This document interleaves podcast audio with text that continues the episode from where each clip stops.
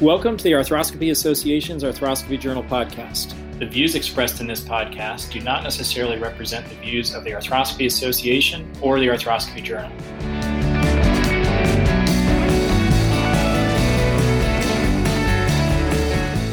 I'm Dr. Chris Tucker from the Walter Reed National Military Medical Center and founding editor of the podcast. Today on the podcast, we are discussing the current state of surgical work reimbursement and the fee system under which orthopedic surgeons deliver care. I'm humbled and honored to be joined in this discussion by two familiar leaders in the field of orthopedic sports medicine, Doctors Lewis McIntyre and Bill Beach. Not only are both of these men past presidents of the Arthroscopy Association, but they are also diligent advocates on the behalf of orthopedic surgeons in the realm of billing and coding reimbursement, and fair business practice. Gentlemen, welcome to the podcast. Thanks, Chris. Thanks. Great to be with you, Chris.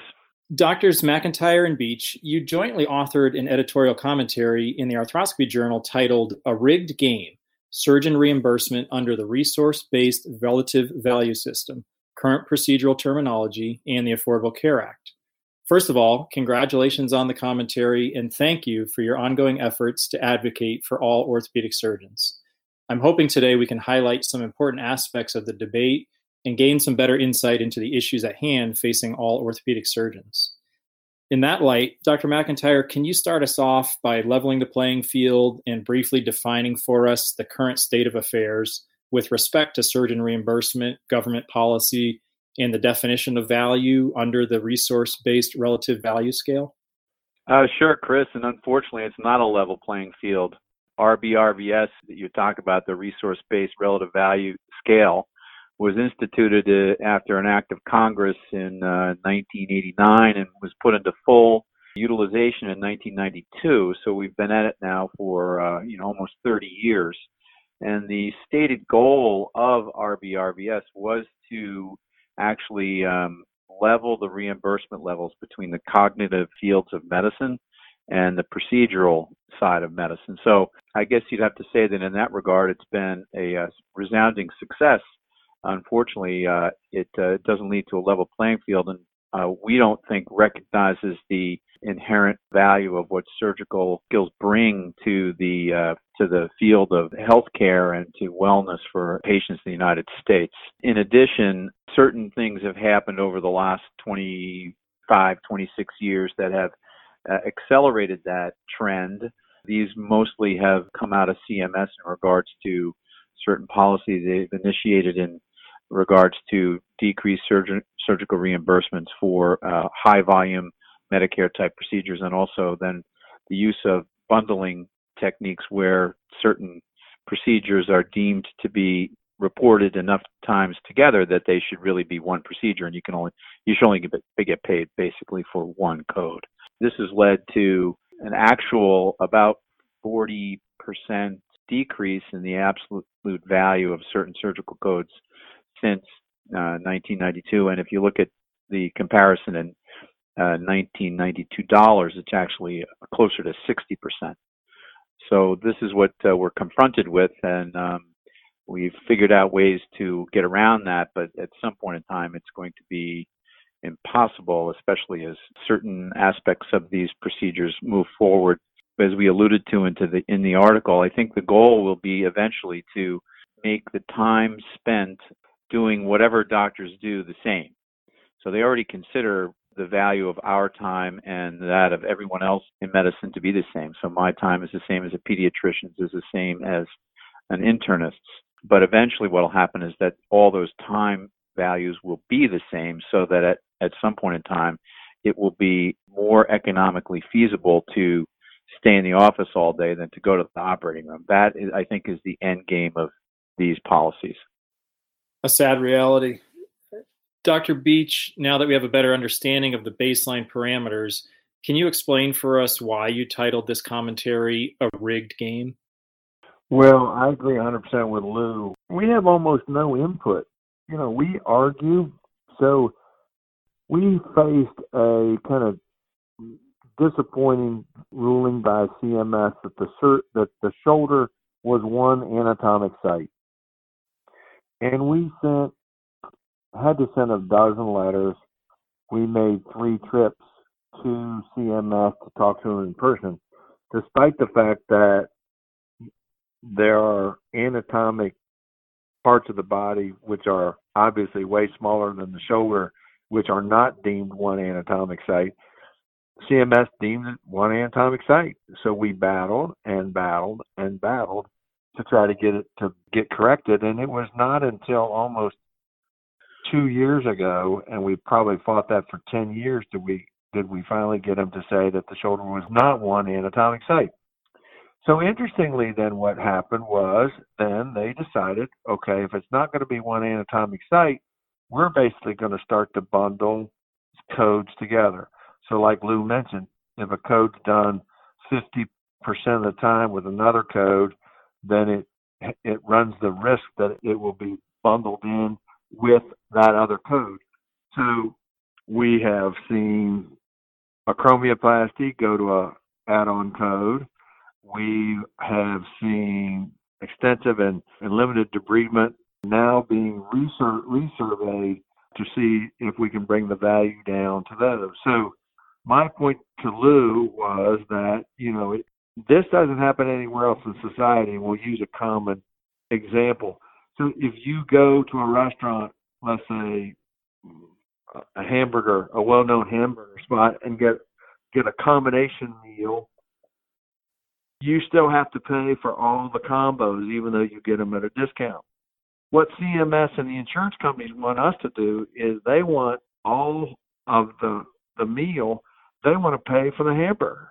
They don't want to pay for anything else other than the main index code, which to me is basically just robbing us of our intellectual property and our work. For instance, how many codes are there? We have quite a few, you know, CPT codes for arthroscopic surgery. If you do more than one, you you basically give them a 50% discount. Or sometimes some of the insurance companies now are taking a 65% discount because you're done at the same time.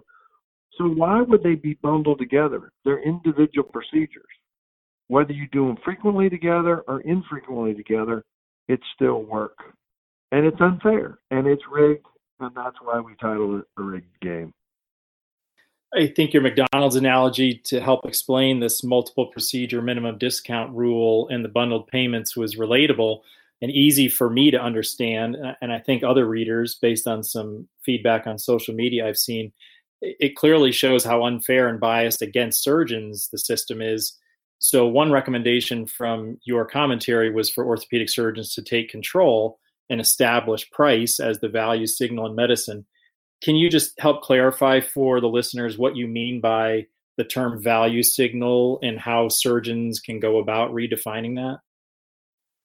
Sure. So the biggest problem we face on, in the economic sphere of medicine is the fact that we do not have price in uh, our equation. Everybody else in the whole society does, we don't. And the reason for that is that we have a Medicare fee schedule. So basically, the government sets the fee for every medical procedure, every medical encounter, every medical device, everything in medicine, and it's all reflected in a code. And Medicare puts a price on it. It's fixed. It's price fixing.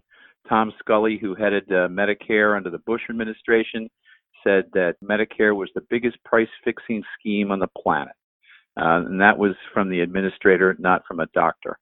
So, what we have is this fee schedule that Medicare has, and then all the insurance companies base their reimbursement levels on that fee schedule. So, it really has no relationship to reality in regards to how much it costs to bring a service to market or what kind of inputs are there. I mean, they make an attempt to do that, but it's really all just done by algorithm, and it doesn't really it it doesn't reflect market principles. So as a result, since there's no price and there's no price signal in the market, therefore what happens is we have all these other what I call price surrogates come up. A price surrogate would be a way to try to limit access to care since there's no price in an attempt to have you know to supplant market forces and that would be things like pqrs physician quality reporting system or mips the uh, merit-based incentive payment program or any one of another dozen alphabet soup entities uh, including uh, emr utilization and meaningful use These are all used to restrict access and to try to come up with quotation mark reimbursement instead of price. If we had a price, all that other stuff would go away, right? You wouldn't need RBRVS. You wouldn't need PQRS. You wouldn't need MIPS. You wouldn't need any of this stuff uh, because everything would be done on price. And we would compete not only on quality, but we would compete on price. The problem with that is that if the government were to do that, they would give up control of medicine. And that's what they really want. They want the control. They want to be able to inject themselves into the marketplace in this fashion because in that way they really control medicine. So I don't see, uh, I don't foresee any time soon that what really has to happen to get price back into the equation will occur. I think hmm. rather what will happen is it will have to be a grassroots effort led by by surgeons as a workaround to let payers and patients see the value in certain new payment paradigms so that we can re-inject price into the marketplace. So, along the lines of these alternative payment methodologies, in your commentary, bundled payments was offered as one mechanism for establishing price. How exactly would that work, and what potential side effects might you see there be from that? And are any of them potentially negative?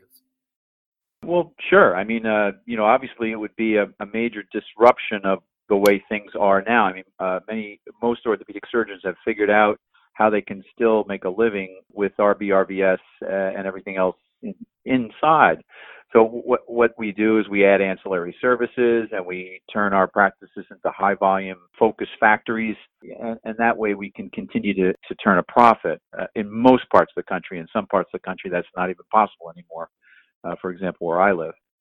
So what bundled payments would do would be to uh, you know establish an episode of care uh, orthopedics lends itself very readily to this because you know we have a procedure. It has a start date. It has relatively known fixed costs and complication rates.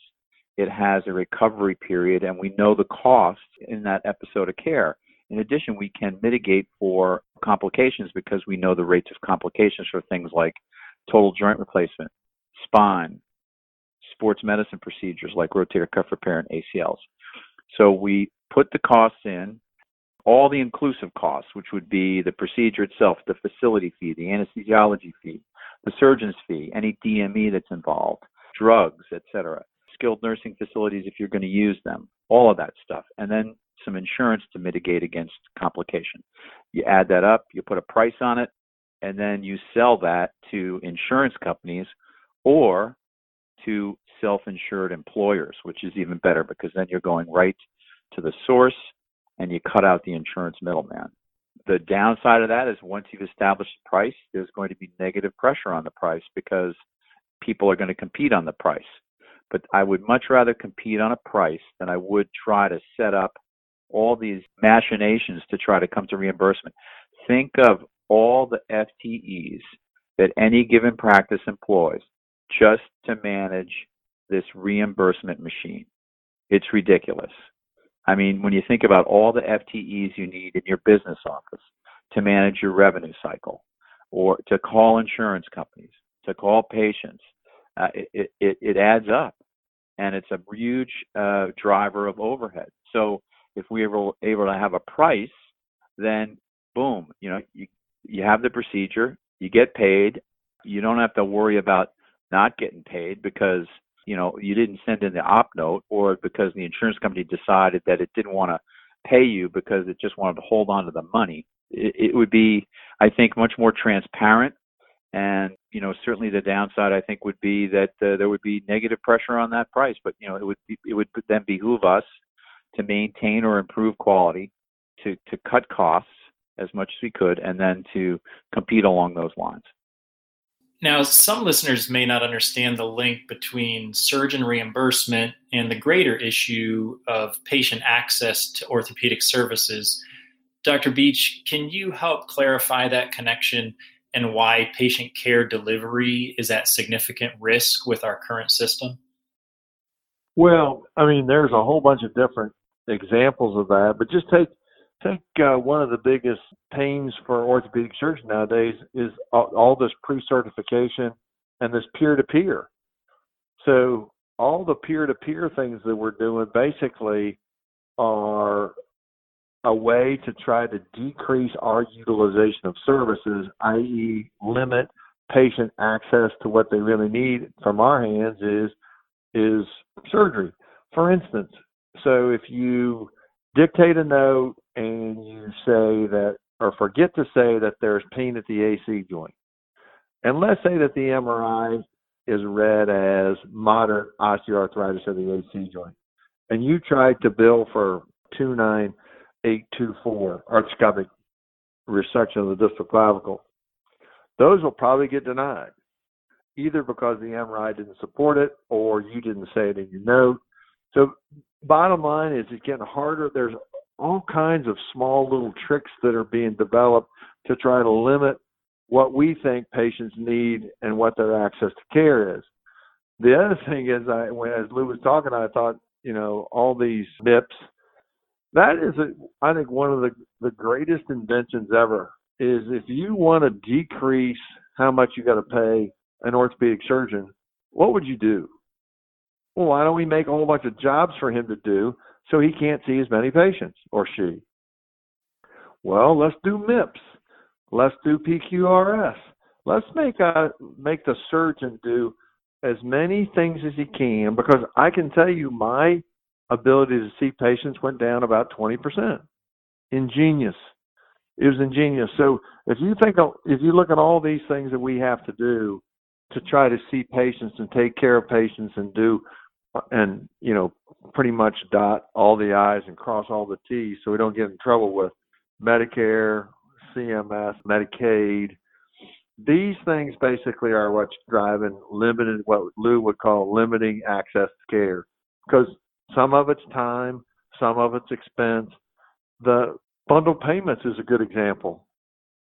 If you see or make a mistake on your bundle payment, and let's say you have two or three people who end up with a an infection, end up in the in the hospital, end up in the emergency room, you can essentially blow your bundle for an extended period of time. So you've got to be really good at it. The problem with orthopedic surgeons nowadays, in my opinion, is because it's getting more and more and more complicated to do this and be educated and try to advocate for yourself and your patients, what's the response? Go into the system. I'm going to go work for a medical system, a healthcare system, so I don't have to battle this on my own. And I can tell you, at least in my opinion, I don't think that that's going to improve our ultimate fate in this particular endeavor in that I don't think the medic as you and this article that we're talking about, the doctor that LaPrade just wrote, you know, the met that the healthcare systems are taking care of the healthcare systems. Their payments continue to increase while ours either stay the same or decrease. So we've got a lot of conflicts here in terms of our ability to move forward. And one of the biggest conflicts, I think, one of the biggest problems we, with doctors in general is is that we don't like the subject. We don't really want to, you know, sit and look at the numbers. We don't really want to be involved in in the business side of medicine. But I can tell you, if we aren't, we're what's the old saying? You're not not going to be invited to the dinner. You're going to be dinner. Yeah, I think you know, fantastic illustrative examples, which I think brings this home for everybody listening. Uh, truly informative discussion for me. Before we close, I'd like to ask each of you, if you would, share one take home point with respect to surgeon reimbursement and maybe what you might suggest each listener could do to help work towards a solution. Uh, Dr. McIntyre, why don't you go first? Sure. Well, I, I, think to Bill's point, you really need to be involved in this in your own practice uh, uh, because if you're not, then you're going to be leaving uh, money on the table. There are ways to maximize your reimbursement levels uh, even inside of this system.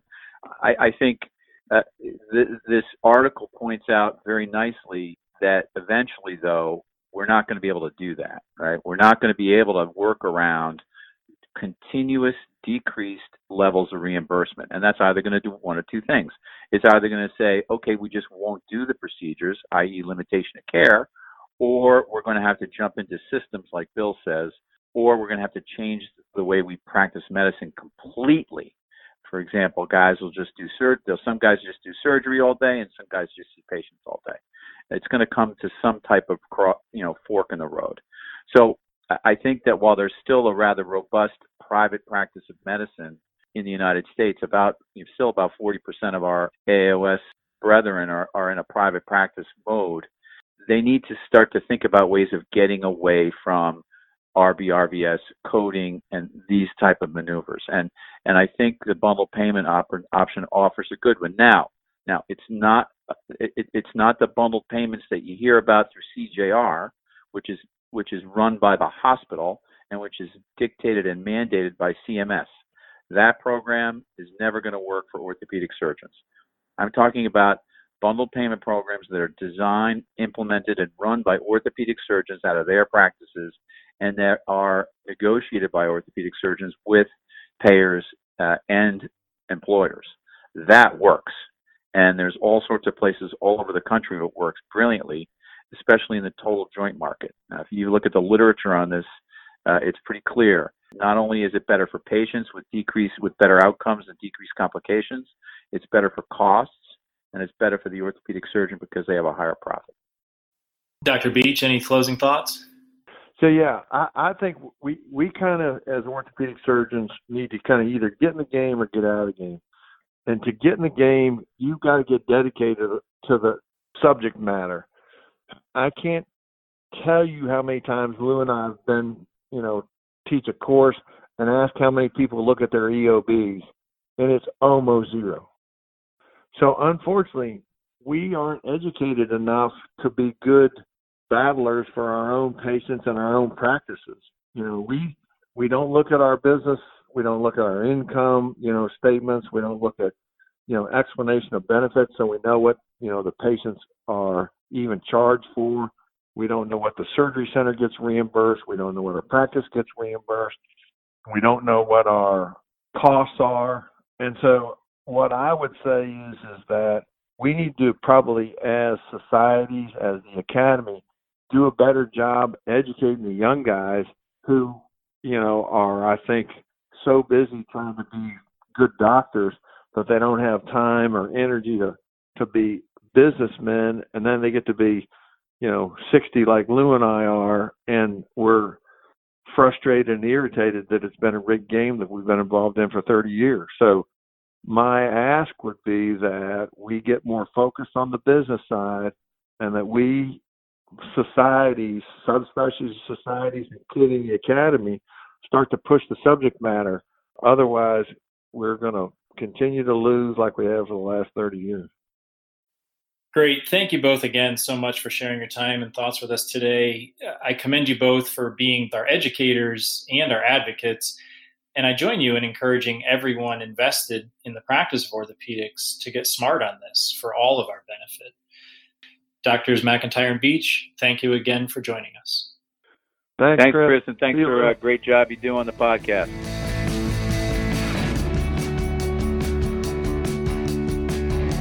Dr. McIntyre and Dr. Beach's commentary titled A Rigged Game Surgeon Reimbursement under the Resource Based Relative Value System, Current Procedural Terminology, and the Affordable Care Act can be found in the Arthroscopy Journal which is available online at www.arthroscopyjournal.org. This concludes this edition of the Arthroscopy Journal podcast. Thank you for listening. Please join us again next time.